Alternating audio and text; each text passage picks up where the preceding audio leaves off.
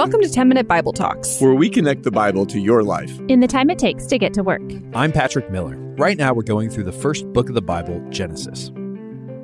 Viktor Frankl was a therapist in Vienna in the years leading up to World War II, and he became famous by rejecting the theories of a different German named Sigmund Freud. Now, Freud claimed that the secret to battling depression was to unpack your past, and so he took his clients on a journey through the complexes that they developed as children in the hope that this would set them free as adults.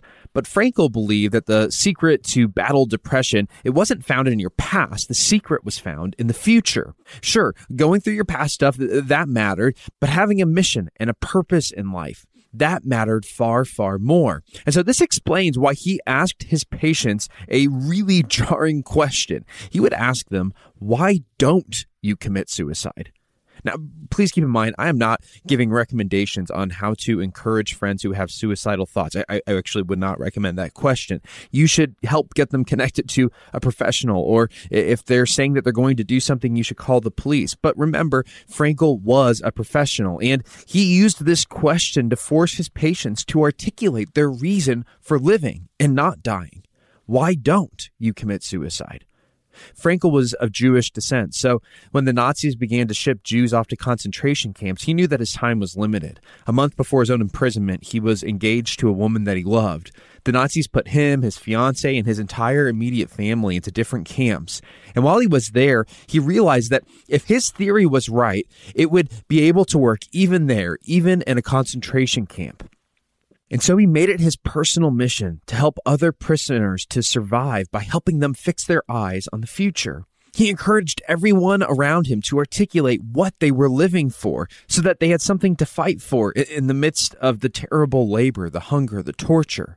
And while he couldn't protect them from Nazi violence, he could protect them from the despair that took so many lives. Uh, Frankl ended up surviving, but tragically, his fiancee, mother, father, and siblings, none of them did. And so again, he made it his mission to help others with what he learned in the concentration camps and to get him through his own depression, through his own deep sadness and grief over losing everything that he loved. He gave himself that mission. As long as I can help people, then my life is still worth living. What about you? I know it's a jarring question, but how would you answer it? Why don't you commit suicide? The problem for most of us is that we don't have a clear answer to the question because we don't have a clear mission for our lives. We're all living in a little ego drama where the mission of my life is myself. My success, my, my comfort, my happiness, my personal interest, my reputation, my wealth, my stuff, my kids, my, my, my, my. But Frankl's question shows the absurdity of living for yourself. It shows the absurdity of living in an ego drama why don't you commit suicide? Well, it's because I live for myself, for me, for my own sake. That answer sounds shallow because it is shallow. When we meet Joseph in the book of Genesis, he's a spoiled young man and he's living a shallow life. He's living in an ego drama where everything is about him because he's in a family where his father and mother act like this is actually the case. We'll pick up the story in Genesis 37, verse 2. Joseph, a young man of 17, was tending the flocks with his brothers, the sons of Bilhah and the sons of Zilpah, his father's wives, and he, he brought their father a bad report about his brothers. Now, Israel, that's another name for Jacob, who was Joseph's dad and the dad of all these other sons. Now, Israel loved Joseph more than any of his other sons.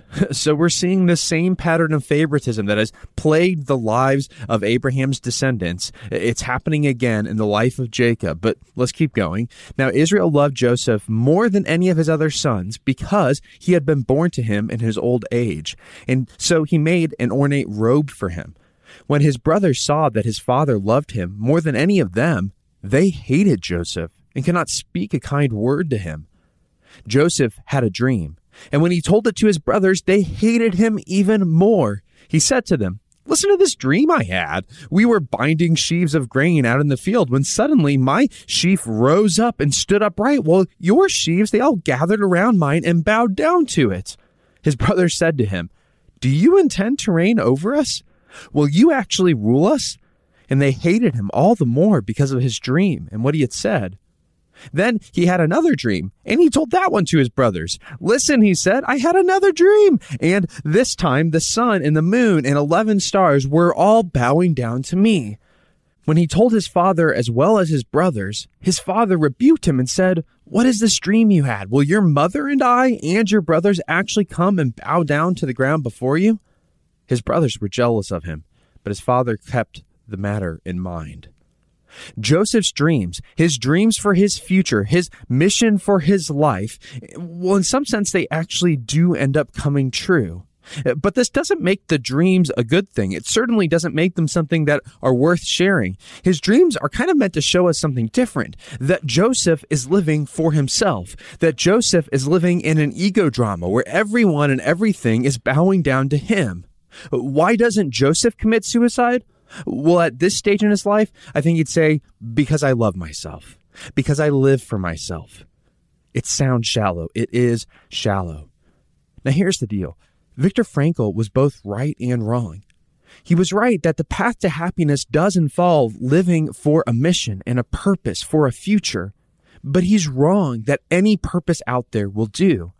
The best life is lived for something bigger than me. The best life is lived for something bigger than the ego drama. The best life is lived for something that is transcendent.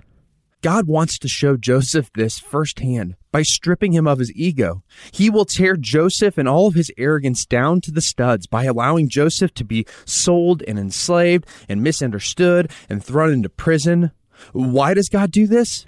It's because God doesn't want Joseph to live in an ego drama. He, he loves Joseph, and so he wants Joseph to live in a theodrama, a God centered drama. He wants Joseph to have a God centered mission. Why shouldn't Joseph commit suicide? Well, it's because God loves him and God has a calling, a transcendent purpose for Joseph's life. God loves you which means he doesn't want you to waste away living in your own little ego drama. He will stop at nothing to shake you out of it. How's God trying to shake you out of your ego drama right now? How are you living for yourself? How are you making your life small by making it all about you? Confess those things to Jesus. Share them with a friend so that they would die in the light. Ask God to strip those things away from you so that He can take you out of the ego drama and put you into the theodrama, so that He can give you a transcendent purpose and calling that truly, truly makes your life worth living. Before you forget, sign up for the 10 Minute Bible Talks newsletter. Hit the link in the show notes, and you'll get an email every Wednesday that's going to help you beat that midweek slump and go deeper in your walk with Jesus. Thanks for listening.